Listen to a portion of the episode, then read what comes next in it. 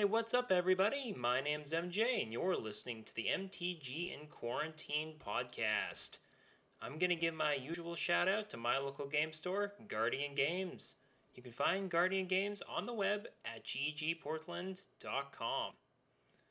Today's episode of the podcast is another control room segment where I bring my friend Ryan, aka Sodium Chloride, on the Discord on to talk about various things we really enjoy about Magic the Gathering.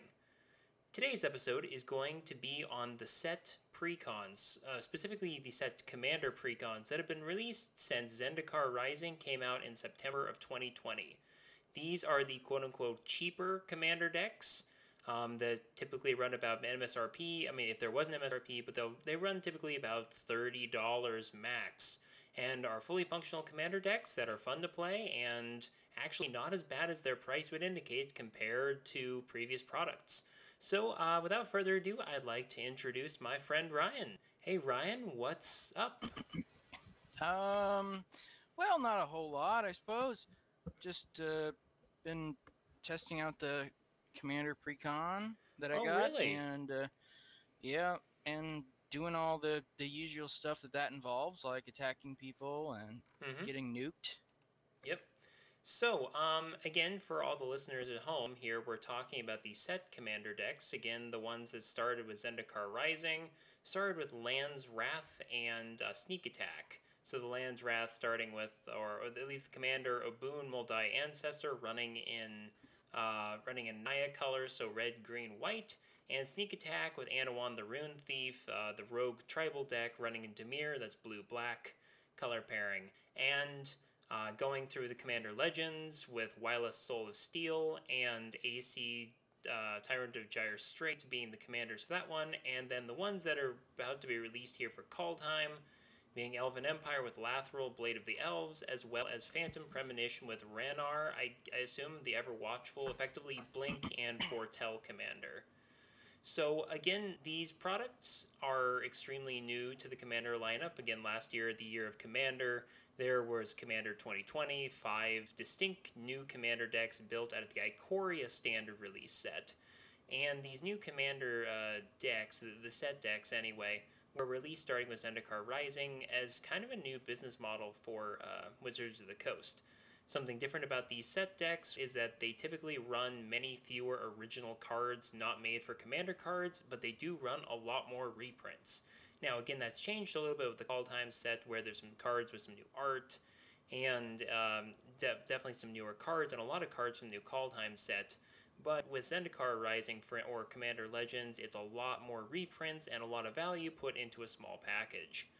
So, um, again, I wanted to uh, talk about that new deck of yours, Ryan. So, um, yesterday, Ryan and I were playing some Commander with a typical play group, and Ryan got to test out the Wyleth Soul of Steel deck from Commander Legends, specifically the Arm for Battle Precon. And um, it, it's it's interesting to think, uh, Ryan, about these precons because uh, we typically think as Magic players the precons are fairly bad. They're very linear. They do one thing well, if at all, and I, I think what we're what we're, we're trying to do on today's episode is just talk about how that's not the case. How we think these set commander decks can actually be rather decent. They do need upgrades, yes, but they're a very good starting point whether you're a beginning player or someone returning to the game or someone who's been in the game like you for the last 20 years. So, um, if you could give us some thoughts on um, that Wyleth deck. Yeah, I mean it's it's it's better than than what I, in terms of actual play, than what I kind of expected it to be. Uh, like given um, what my experiences have been playing against people with precons in the past, and and also like my experience playing with people's borrowed precons, um, it it actually outperformed my expectations. Uh, I wasn't quite sure how well it would um, it would it would kind of ramp up in terms of power over the course of a game and, and sort of whether it would scale with other people's decks and I thought that it actually did an okay job. Um, that's not to say that it's uh, a completely um, you know powerful deck by any means. It was a little low in terms of his power level compared to something like a mid power deck, obviously, right? And also because it's a little bit vulnerable as a Voltron deck to uh, sort of reprisal attacks from your opponent if you do run over and smack them in the face. Mhm. But a lot of the cards in there are pretty good value, and I think they synergize pretty well with Wyleth.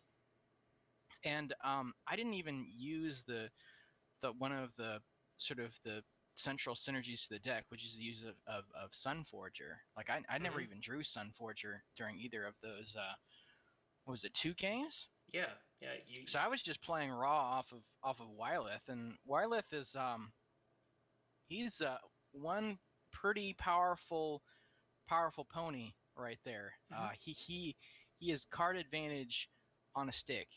Uh, he he's really good at drawing a lot of cards if you can manage to get equipments and auras on him. Like Mhm. if you have like six or seven auras or enchantments on him, which which is not the hardest thing in the world to do later on into the game. Um, you're talking about him drawing you six or seven cards every time he just attacks. Not if he does damage, just attacking a player does that does that card draw. Yep, it's So right on the attack trigger there. So yeah, for, right for on the attack trigger.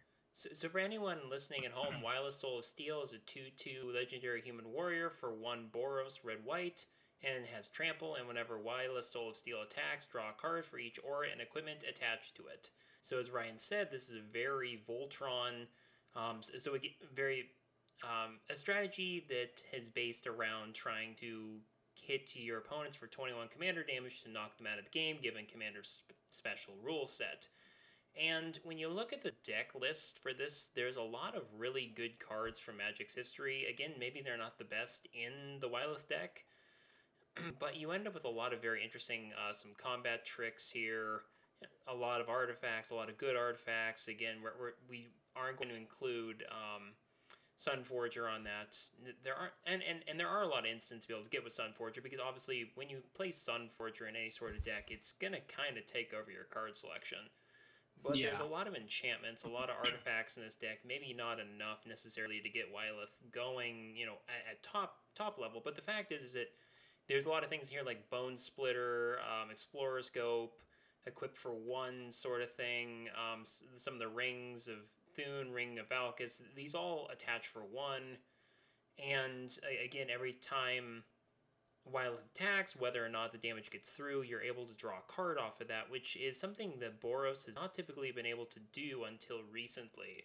Um, Wyleth and uh, Fearless Fearless Voyager have obviously changed that, but you have to jump through some hoops to be able to draw the cards. Maybe not the best, but still, the fact is is that this seems to be a fairly solid deck um, for a strategy that doesn't necessarily get a whole lot of uh, support um, out, out there, especially in a lot of the made for commander uh, cards or or even the precons for that matter.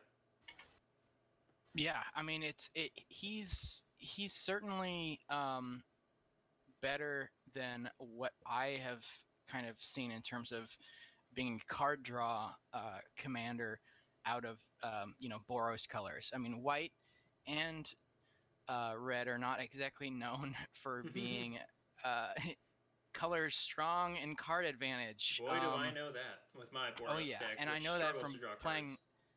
playing a mono red, uh, uh, you know, mono red commander deck for so long, and that has, uh, for the longest time, red was a drought of ability to actually refill your hand, other than using wheels of various forms. Now they have like impulsive draw Mhm. and like more cards that do like pilfering kind of effects Mhm. where you're cycling through things, and that's super duper welcome because uh, red is is definitely not a, a deck manipulation color. Um, same thing with white to a large extent. In fact, white it's even worse because they don't generally have like any impulsive draw effects, and in terms of their draw effects, they're kind of a little limited. You know, I think what is it? It's uh, it's not Mentor of the Meek, is it? Um, The yeah, where you- in, in mono white, Mentor the Meek is a three cost creature, and whenever you play or whenever a creature with power two or less enters the battlefield, you may pay one. If you do so, you draw a card. Okay, that is like the when that was introduced, that was kind of a big thing, and it was a really powerful, popular card, right? Mhm. Because still is. I still play it in my Boros deck because I because my Boros deck is a tokens deck, so I run a lot of one and two power tokens in that deck. So, um, Mentor and the Meek does a lot of work. It actually it ends up being more of a threat though. That that's kind of the thing you have to remember about the the white card draw is that people will always see that and then try to remove it as quickly as possible because they know you don't have many other ways to be able to draw cards. Yeah, and playing mono white, in fact, is is harder and. than playing a mono red in terms of refilling because you know with mono red you do have access to wheels, you have access to uh, you know cards like tormented voice, uh, uh, faithless looting, and stuff Mhm. that can help you kind of cycle in things and cycle out of things right. And there's been a bunch of cards introduced lately that that have those kinds of effects, but in white you don't really got so much of that. No, you have to Um, you have to kind of rely on artifacts to be able to do that. Anyway, um, so as and, far and as so that so ties into Boros though as well. Like Boros isn't also known for its card advantagey sort of play style. It's generally kind of known for being kind of um, having to kind of lean on other other kind of strategies in order to get cards right and not run out of steam. Mhm. so as far as this deck played out, did it meet your expectations for a deck, especially given that it is cheaper than most of the Commander precons when they come out? Uh, yeah, it was it was really good. I mean, it, it don't underestimate the powerful or the power of having drawing like five cards at, during like a combat phase. That that is huge. It gives you so much selection in terms of being able to um, have mana available that you can play almost at all times, and also having lots of answers for things. I'm saying the only problem with the precon is that some of the cards in there I'd probably change out, and that they don't. They're not maybe the best for I think having a consistent strategy. There is some stuff kind of sprinkled in there that I don't know if fits in really well with the commander itself. Um, and I think there's also some you know land mana base issues there with some of the choices, particularly you know just choosing like basic tap lands and Mhm. gates, which I'm not really a huge fan of.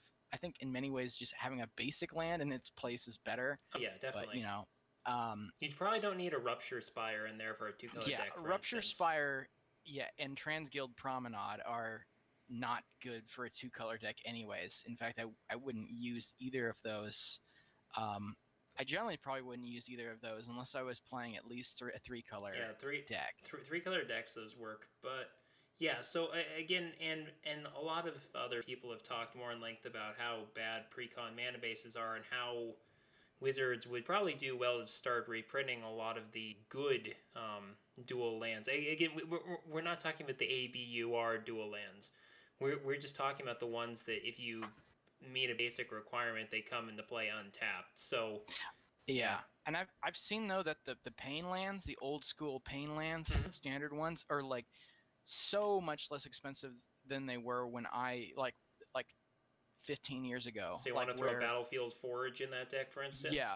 Like a Battlefield Forge used to cost that card, like if you wanted to get your hands on a copy, was at least like five dollars for any of those pain lands, Mhm. if not ten dollars for some of them. And now like you can get yourself a copy of those in- in some cases for like mostly like less than a dollar in some Yeah, cases. And, I- and pain I lands got are really good. Yeah, I got mine from a friend. Uh, my Battlefield Forge from my Boros deck, and I mean, I typically don't use it for tapping mana.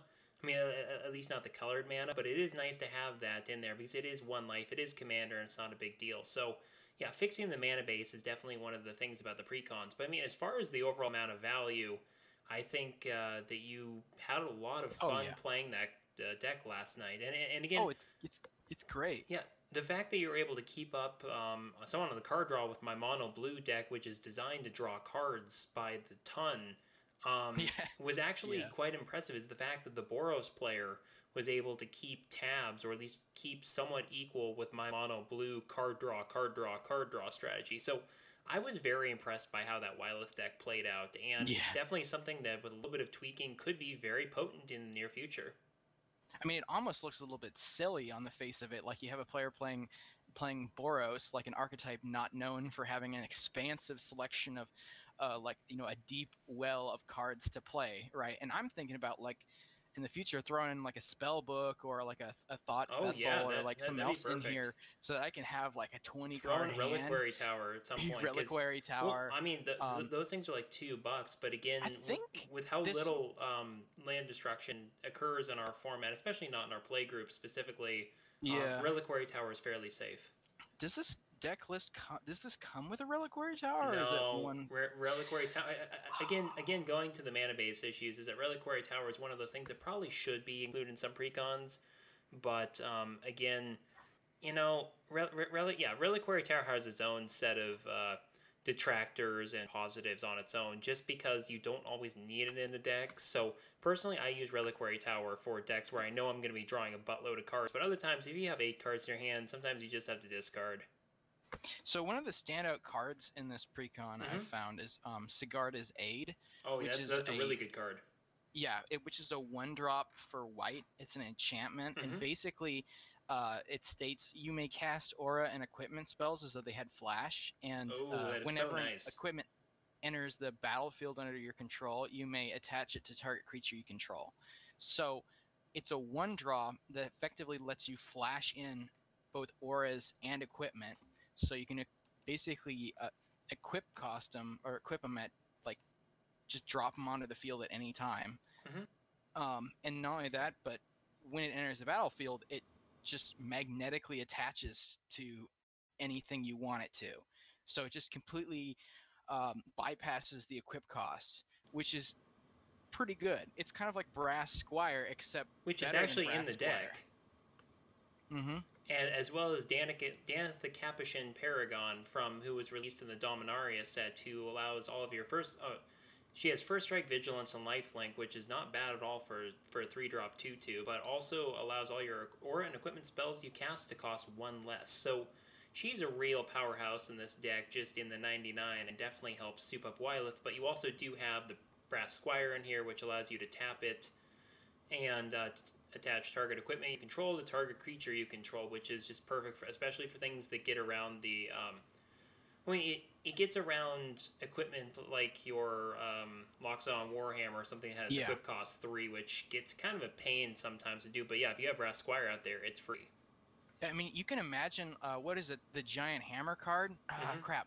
Loxodon Hammer Warhammer is, is It there. has or- that ridiculously large oh, equip cost. oh, um, um, um, oh. Uh, that- what is it? Giant hammer or something? no, Colossal yeah, um, yeah, colossal something. Or something. Uh, it was played against us last night, actually, and I just cannot Yes. remember the name of it uh, for the life of me. I'll, I'll look that up that here. card is good, and getting around an equip cost on a card like that, and just attaching it to like Wyleth or whatever is is nuts. It's nuts. I'll I'll put it that way. Um, the only issue I think, in some ways, uh, like with Sigarda's Aid, is I do think it is a little better for equipment players than it would be for aura players because if you're an aura uh, based person, you probably there are other ways that you can already give auras or enchantments flash. Um, but if you're an equipment player, there aren't that many other cards that can that that are known for giving equipment cards flash. Yeah, so it, Um, it's Colossus Hammer. A Colossus and yeah, so Hammer, equipped yeah. creature gets plus 10 plus 10, loses flying. Equip cost 8, but it costs only 1 to play. So imagine dropping that thing. Let's say you're swinging to attack a person, and they're like, "Ah, ah, ah! Your guy is only like a five-two, and I've got this big ass eight-eight that's also like uh, going to kill your dude." It's and not a combat trick, Ryan. Remember, it only equips as a sorcery, so you can't do that at instant speed. The in, e- equip. Oh, you can't. No, Dang it. it, it, it's only Ah. at sorcery speed. So unfortunately, you have to telegraph what you're doing, but that's just the nature of the beast. But uh, it says though, uh, whenever an equipment enters the battlefield under control, you may attach it to target creature you control, Oh, not well, equip it. Well, if, if you're running Sigarda's aid, yes. If you Yeah, if that's you what I was aren't- talking about. Oh, god, yeah, yeah, yeah, yeah. Then yes, you could activate that as a as a very ex- has a very inexpensive combat trick. Yes. I mean, in I was in in Sigarda's aid. I mean, if you wanted to sneak something in there by having that thing drop down and then pop out, like that's pretty hilarious. I must say, like having a giant flying. It's like Thor's hammer. You know, like just summoning it into your hand. you know. In Yeah, fact, that- the art for crazy. Sigarda's aid actually depicts uh, the, an angel giving a dude a hammer like from the sky. So Well, I mean, it, it, it, it is supposed to be going back to lore with Sigarda. Um, Yeah. Going back to, I believe this was Eldritch Moon. Maybe. yeah, As, as far as the lore was, and shadow, the Shadows block. But yeah, I think um, there's um, it's just a really good card. it's yeah, it is a really good card. And there's another card also that they printed in here for the first time. Uh, crap, I can't remember which one that is. Let's see. The, the- the only Um, new cards were Blazing Sunsteel, um, Timely Ward, and Wyleth. Oh, really? They Yeah. printed Sigarda's Aid before? Oh yeah, I mean that. Like I said, I think that came out um, probably in the Shadows over Innistrad Mm. block because that seems to be very uh, topical with the Vorthos and the and the card Yeah. art. Where Sigurd, Ti- obviously being the only archangel that hasn't Yeah. abandoned humanity, seems to make sense. Yeah, and Timely Ward is actually pretty good in my opinion as well. Um, it's also a, a flash aura Mhm. kind of thing, and If it Um, targets a commander, yes, if it but comma- targets a commander, but again, I mean, you are going to be using this on Wyleth. There's only eleven other creatures in the deck, so you're pretty much going to be Voltroning this one out. yeah, and flashing an indestructibility into play is kind of handy in some circumstances. Uh, I'll put it that way because. Mhm. At least that's what I used it for when I played it. Is I kind of like, oh, you're gonna do this well, flash indestructibility into play. So, I mean, I know it is an aura, so y there is the danger of getting two to one there if someone like Mhm. it removes your creature or whatever in like an exile manner, or if they like, you know, do negative one, negative one counters on that, like um, some kind of like noxious whatever But effect. you know, you are playing in Boros, so you kind of have to get take what you can get sometimes, and on in terms of card effects like that. Yeah, and it, I I will say that it- I like Timely Ward. I think it's actually costed pretty fairly for what it does, Mhm. and I think giving anything indestructibility, especially at instant speed, is very very handy For three, yeah, for three. especially since it sticks around. Yeah, and it's not like a temporary one, which most of like these white or or most any other color like indestructibility kind of Mhm. uh, cards are like instant speed. Hey, you can. This thing now has indestructible until the end of its turn, and then it doesn't. It just goes away. And in which case, it's like, oh, so I just burned a card to do that. Mhm. You know, I mean, that's not bad. That's actually really good on the face of it because yeah, it really most is. most um, removal is either damage based or it's based around just destruction, right? Yeah, Uh, so indestructible, in many ways, I think is is pretty pretty valuable. Mhm, And plus, it definitely is. saves it from board wipes, which is like another huge problem hmm um, out there. yeah, and, Like, you don't wanna get- There are three in, three of those in the deck with Martial Coup if you pay enough, and oh, actually no, only two: Martial Coup and Winds of Wrath. Yeah. Oh, there's a Comet Storm too. Well, yeah, but but, you- but, but that, that but that's more uh, play, like player Yeah. uh, removal if you want to. yeah. Anywho, Um, so I mean, I, I feel like we've kind of beaten this one to death on this on, on, on this specific deck. Is that we found that there's quite a bit of value in there in this deck because Sigarda's Aid very recently was like ten bucks on its own, so you're already um, like a third of the weight of the deck cost just on that one specifically. So there, there's a lot of cards Yeah. in here that aren't very valuable price wise, but again, I just the way I look at building decks, I don't feel like the price of the card really accurately explains the card's value in a deck, especially if you can figure out how to build things correctly. I mean, so see, the thing is, is is like the majority of rares out there are going to be cheap rares, right? Mhm. And some of them, yeah, are kind of garbo, but a lot of these cheap rares aren't like cheap because they're bad. They're cheap because there might be this bomb card that's out there that's floating around Commander or like Modern or whatever that does it just incrementally better, whatever that card can do. But like to the point where barely barely better at all if you think about how long commander games are and how small of a swing that really is you know Mhm. it, it's almost like incremental min maxing to go for like the most expensive card in some cases Yeah. you know So I wanted to pivot here to uh, the original two set commander decks, and I picked these up back in September when Zendikar Rising dropped. So these are the Land's Wrath and Sneak Attack precons, and I picked these up originally, most of these I was kind of curious to see what I would get out of these. I cannot report having ever played with a Boon will die ancestor with the Land's Wrath deck because I already have a couple decks that care about lands. So I have actually this one is actually still sitting in the box and may never see play. Mostly I kind of got it because Arcane Signet was in there, and that was floating around three to four dollars before the printing. So it was really nice to be able to have that in my collection. Now again, that's changed since then, but and the prices come down. But the fact is, is that it was I was more interested in you know, the sneak attack deck. Again, this is gonna be Anowon the Ruin Thief, and um, Rogue Tribal. So again, he's a 2 4 for Vampire Rogue for 2 Dimir, blue 2 blue black. And other rogues you control get plus 1 plus 1. And whenever one or more rogues you control deal combat damage to a player, that player mills a card for each 1 damage dealt to them. If the player mills at least one creature card this way, you draw a card. So I did play with this deck some. I um, left most of it intact. Again, most of the creatures fi- are fine because, again, I didn't have a lot of rogues in my bin of, of chaff commons, but I found that the deck was kind of un- imbalanced in a lot of ways, and Anowon just wasn't really the kind of card draw you needed to make this deck go. Yeah. If you are relying on. Uh, in, Wyleth is much better because you're going to be attacking with him anyway. But I found with Anowon that it was kind of difficult to get him to stick. And then the second thing is you have to have some of your creatures who are rogues be able to get through and do damage.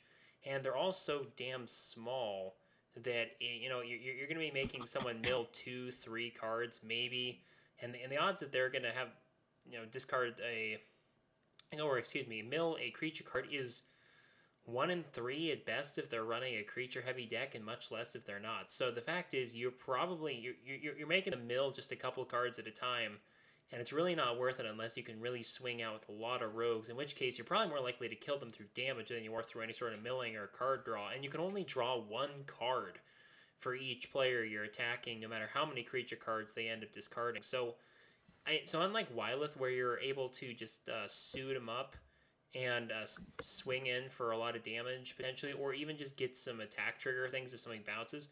Anowon not only has to swing, oh, sorry, not only do you need to have a lot of rogues on the battlefield plus Anowon for it to work, um, but you also just need a lot of luck to be able to really get those cards off the effect, and it's just not really the same as Wyleth. So I ended up tearing this one apart because it's really not that great, I found, and never really did what I wanted it to. But yeah, if it, but if we look at past that though, I feel like the uh, tribal support for um, just any sort of tribe through this uh, through this deck was actually rather interesting. Um, the Obelisk of Urd, which is a six mana um, artifact which has convoke, so your creatures can pay for it. You choose creature type. Creatures you control yeah. of the chosen type get plus two plus two. Um, there's again a Blackblade Reforged, which is really nice for making your commander larger, though it doesn't really make a lot of sense for Anowon because he does not have any evasion tacked on to him. But then there's just a whole lot of weird, um, like trying to take stuff out of your opponent's graveyard, Sepulchral Primordial, Necromantic Selection, Endless Obedience, things that put target creature cards from a graveyard on the battlefield under your control. But again, you're probably not milling that many cards to begin with with your rogue. So again, it, it's one of those things where this was a very imbalanced deck from the get go, and I never really got my feet wet with this deck, and I tore it apart. But the fact is that um, there's a lot of really good reprints in this deck for any sort of deck. It doesn't have to be Rogue Tribal. And again, the fact that I was able to get this for I mean, I got the set for 30 bucks. So, I mean, the fact that I got this deck for $15 made it really worth the investment to just give it a try and see if it worked. Yeah. I mean, I'd say the reprints are good value in and of themselves and make a lot of these things worth it, right? Even mm-hmm. if your ultimate goal is just to break them, you know, break them apart and then use that value inside of them. But uh, I, I will say that it, in in terms of me commenting on Anowon the Ruin Thief is that maybe it falls into like uh, the same kind of problem as Sygg River Cutthroat, mm-hmm. you know, which is in where, the deck. Yeah, and Sygg River Cutthroat I think is a little bit better in that it's not you know when this thing deals damage, it's more like whenever a creature, you know, well, whenever no, an opponent at the beginning Yeah. of each end step, and an opponent Yeah. has lost three or more life this turn, you may draw a card. Yeah. So and so it's, it's- it's but it's still also yeah. based on an after effect, Mhm. in which case you get the the card draw, but you have to fulfill this specific condition, eh, this specific effect, right? Whereas you know with Wyleth, it's just like whenever you swing at anything. You get this thing immediately, right? Mhm. It's not like a wait until the end of of the turn and then you get these cards. It's like you get these cards immediately as soon as he's off and running with his sword Yeah. you know, which is a super swingy kind of way of doing it because you're getting that like instant speed card draw. out and the that is gate, really you know? nice, yes. Yeah, it's really nice. So, yeah, th- this deck was extremely imbalanced for playing it, and I felt like the deck was extremely underpowered. But again, it's a precon, so I kind of expected that going in. Um, I'm, I'm going to take a quick break here and remind everyone that this is MJ and Ryan. We're doing Control Room Episode 3, talking about set precons. Again, these are the precons that have been released since Zendikar Rising in September 2020 and are effectively like 50, or 20 to 30 dollar commander decks fully functional commander decks that i think wizards is trying to see if they can make kind of a planeswalker deck version of these commander decks so maybe Yeah. the power level isn't as high in general as the regular commander yearly releases but um, on today's episode we're talking about how much value there is in these decks even if they aren't the best decks uh, to play on the face so um, yeah, So- it- just to finish uh, my thoughts up on this is that there were some very good reprints in the Anowon deck, especially again Sygg River Cutthroat was getting up there in cost, but also you end up with Oona Queen of the Fae, which was sneaking up on like fifteen dollars before the reprint and is now down to a dollar thanks to this one. So a lot of players who maybe didn't have the means to uh, be able to purchase her um, previous to this deck being printed um, now definitely have easy access. There was also some very popular cards. Uh, Ogre Slumlord was in this deck, Scourge of Fleets, as well as the ever popular Sir Conrad the Grim, who's still under a dollar, but an amazing commander. If you haven't played against him, or if you have played against him, I'm very sorry. It works. As well as Zulaport Cutthroat, which is kind of like one of the uh, mainstays of the aristocrat strategy. I know Zulaport Cutthroat very well, as well as obviously we we really like uh, Dimir Signet being included in the deck. That was getting up to like five six bucks before the before the product was released, and now it's down to like a buck fifty because of the release. So the signets are extremely helpful, as well as uh, Blackblade Reforged coming out, and et cetera, et cetera. So there's a lot of very interesting cards that came out as well, and Gonti Lord Luxury also kind of came along along for the ride as well. So there's some value in this deck, maybe not so much financial value, but there's a lot of interesting legendary creatures to play around with in, in this deck if you just want to tear it apart for value. Yeah, and if if these were intended to be just like starter deck kind of levels of power and complexity, like I don't know if they exactly hit that mark here with Wyleth because a deck that includes Sunforger, which is kind of a complex card eh, with a really deep well of choice and strategy to it. I don't know exactly how well suited that would be to a starter deck. it is it's just kind of powerful and it, it requires a lot of knowledge about the deck in order to be able to play that to the best of one's ability and it's same thing with this a couple of other cards here um, they're not self-explanatory whatsoever you you kind of have to have a little more experience to understand Mhm. but i think that actually adds value to the deck the fact that they're not just like ah here's a bunch of ja- uh, draft chaff here and, and and here's one or two rares in in this whole thing but the rest of them are uncommons and commons that nobody really needs Yeah. you know they're not like planeswalker decks or what the planeswalker decks were they actually have some good reprints in them Mhm. uh, maybe the power level of some of these cards is not as high as like you know um in previous like the yearly commander releases but we also got commander legends uh, instead so i'll say that that's kind of like a fair trade It really is. me And um, my thought on the Land's Wrath deck is that again, it may not be the most powerful deck. It's got some weird synergies. But if you're looking for some good cards out of that deck, you have Acidic Slime, which is obviously a very classic commander card, can destroy one of a lot of different things. Yeah, Emeria Shepherd, Emeria Angel. Um, you have Mina and Denn Wildborn for your uh, landfall deck. Multani, Omnath, Locus of Rage was in this deck. Sun Titan is in this deck. You just have a whole Return of the Wildspeaker, which is just an amazing uh, green enchantment, or sorry, green instant, excuse me. Four and a green instant, you can draw cards equal to the greatest power among non human creatures you control, or pump all your non human creatures plus three plus three until end of turn, as well as just some interesting um, ramp cards. And I mean, again, it's not a great deck, but I've heard that Obuun Die Ancestor can be a fairly powerful commander if you want it to be. And I just feel like for the 15 to 20, maybe $30 that these decks go for, there's still a lot to like in these decks, even if some of the card choices are a little weak. But again, we have to consider the fact that the MSRP, I mean, oh, sorry. Again, there is no MSRP anymore. Wizards has done away with that. But if we were going to to work off like a 20 to $25 uh, quote unquote MSRP that you're probably going to be paying for one of these decks, whether through your local game store or online or somewhere like that, you're getting a lot of value for your money. You may not be getting the same amount of value for out of a forty dollar deck. I mean, sorry, if you're buying a forty dollar deck, you're probably going to want to get forty dollars worth of value at least out of it. But for these, I feel like you're getting the almost forty dollars worth of value out of a twenty five dollar deck. So I feel like even though they're not the greatest to play, you're getting a lot of interesting cards to add to your collection, if nothing else. Yeah, and I think I think they're definitely worth it for the price that you you'd pay for one of these things uh, because of that. And I know that they're coming out with two new ones in in Kaldheim as well, and yeah. both of those look pretty cool. So do you want to talk about those, Ryan?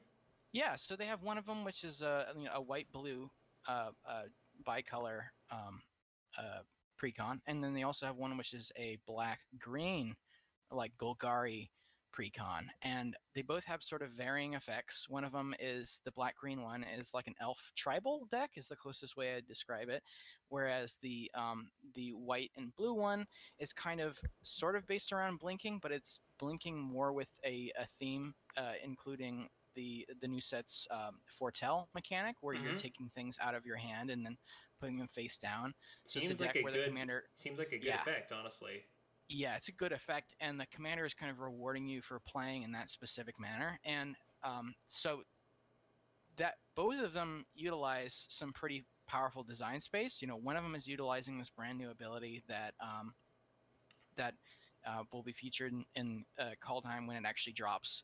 Uh, in a couple days from now. Yeah. And the other one is treading kind of ground where uh, you know in elves and elves are pretty fruitful territory for tribal i'll put it that way mm-hmm. and uh, people are always looking for new elf commanders and the one that they've released in this uh, in this commander box is really good. Uh, she's just a really really good elf commander. Yeah so um, the commander ryan's talking about is Lathril blade of the elves 2-3 elf noble for 2 golgari so 2 black green. She has menace Whenever Lathril Blade of the Elves deals combat damage to a player, create that many 1 1 green elf warrior creature tokens. And you can tap her and then tap 10 untapped elves you control. Yes, that's very confusing to try to explain, so if, it, if you're having problems following, it's not your fault. Um, each opponent loses 10 life and you gain 10 life. And in an elf deck, that's not very difficult to pull off. Yeah, and, and so this is a card that rewards you specifically. This is not like a uh, like go narrow kind of card where it like just gives buffs to like your other elves or whatever exclusively. This is a card that rewards you having an army of elves and going mm-hmm. wide, and then uh, having an alternate win condition despite you know aside from just swarming your opponents, which is is a way is the traditional strategy, which is but which is a strategy which has kind of its own issues, right? Mm-hmm. This one is like all your elves work together and does some kind of deathly magic and basically bites a chunk out of one of your opponents, or is it all of your opponents actually? It's one. It's target opponent. Ah, it's target. Well, opponent. no, no, each opponent. Um, oh, each me. opponent. Okay, so that's even better in this case. So you're you're really sharing the pain in this case. So it's almost like a group sluggy kind of effect on a tribal commander. So that's it's, uh, something that I haven't really seen before. Um, it's possible it exists somewhere, but I, I, haven't seen an elf with an ability that requires that much kind of um, uh, tapping and then kind of has that kind of payoff attached to it. And mm-hmm. it is a really cool win condition, I'll put it that way. Yeah. I mean, again, you need to have 11 total elves to be able to make this work. So it isn't the best, honestly, but if you think about it, the fact that whenever she does damage to a player, and this is any sort of combat damage, you're going to create some tokens. So if you can find ways to make her unblockable, Um, again, they don't have Rogue's Passage in this deck, but that's one of the classic ways to be able to do that sort of thing. There's other there, there's other ways in colorless too, but but the fact is is that you're gonna want to make her unblockable. Maybe put a little bit of equipment on her somehow. Try to super up a little bit and then start swinging in for some damage, and then hopefully create elves and use the other elves to then eventually be able to start draining your opponents out and gain life. So it's a very interesting commander um, right here, especially since she has Menace, and this definitely looks like the kind of deck I would love to play.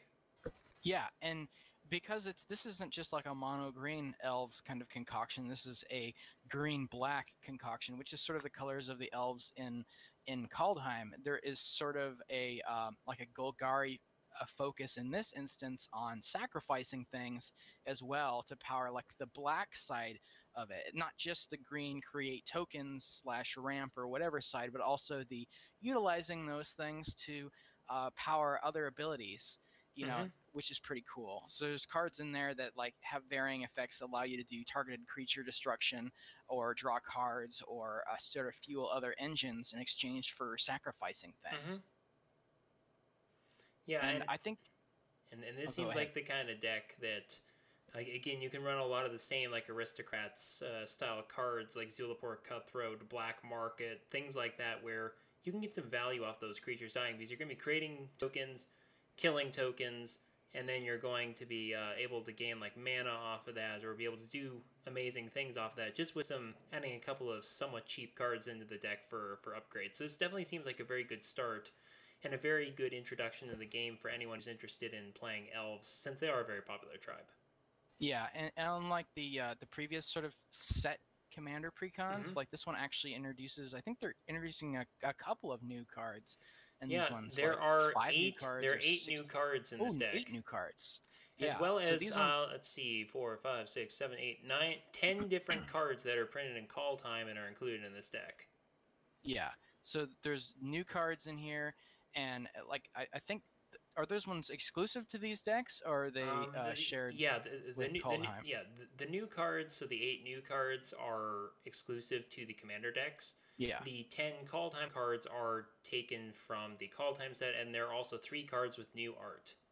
Yeah, and that's that's pretty cool in and of itself. And also, but the, the cards they, that are exclusively available in these two uh, precons are actually really good. Some of the ones that are, but they also includes uh, in in the the blue uh, white um, uh, version of the precon. They include a card uh, called Doomskar, which is really good.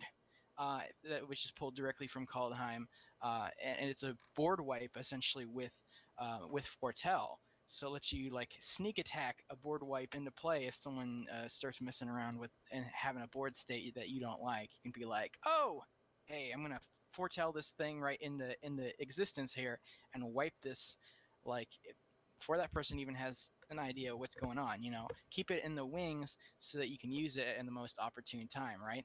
Mhm. And there's a bunch of other value too in these um, in the decks as well um, I, that come from some of the cards. Obviously, both of the commanders, I like the abilities that both of them have. I, I think maybe I lean a little more toward the the blue white sort of deck, Mhm. but that could also be because I'm not like the biggest fan of elves and like elf tokeny things and like playing green and making a lot of elves. You're killing me, Maybe- Ryan. Maybe I'm more of a goblin person, like yeah, maybe. horde of goblins kind of kind of guy, like bunch of hasty little little guys with little stabby daggers, than I am like a bunch of like uh, tw- uh, tree hippies um, that live in the forest. Maybe that's just my personal preference here, maybe it is.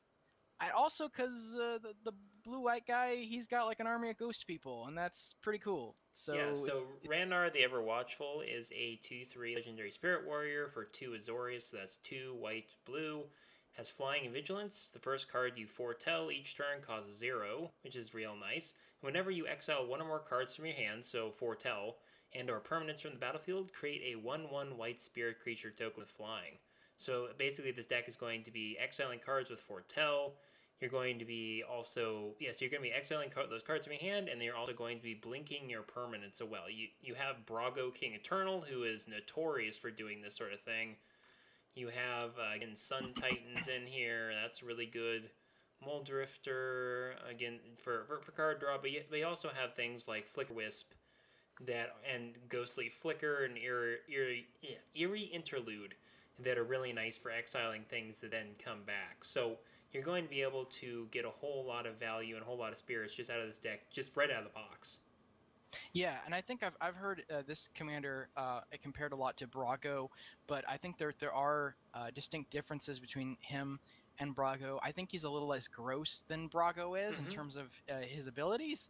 I think uh, also he he integrates uh, with with the new mechanic Foretell, and that his ability triggers when you remove stuff from your hand, and also when stuff is removed from the battlefield, which means he's sort of like multi pronged in that he's both parasitic with the the um, mechanic introduced in the set, but also like has broader, um, uh, like is can be generalized to to the broader world of magic and in when it comes to blinking things mm-hmm. or removing things from play, right? Um, and I think that gives him some additional value as well. Um, but I also don't think he has some of the issues that Brago does. Yeah. So, I mean, I feel like out of these two, these are quite good values. It, it demonstrates the Wizards has really brought their A game on this specific set of two commander decks.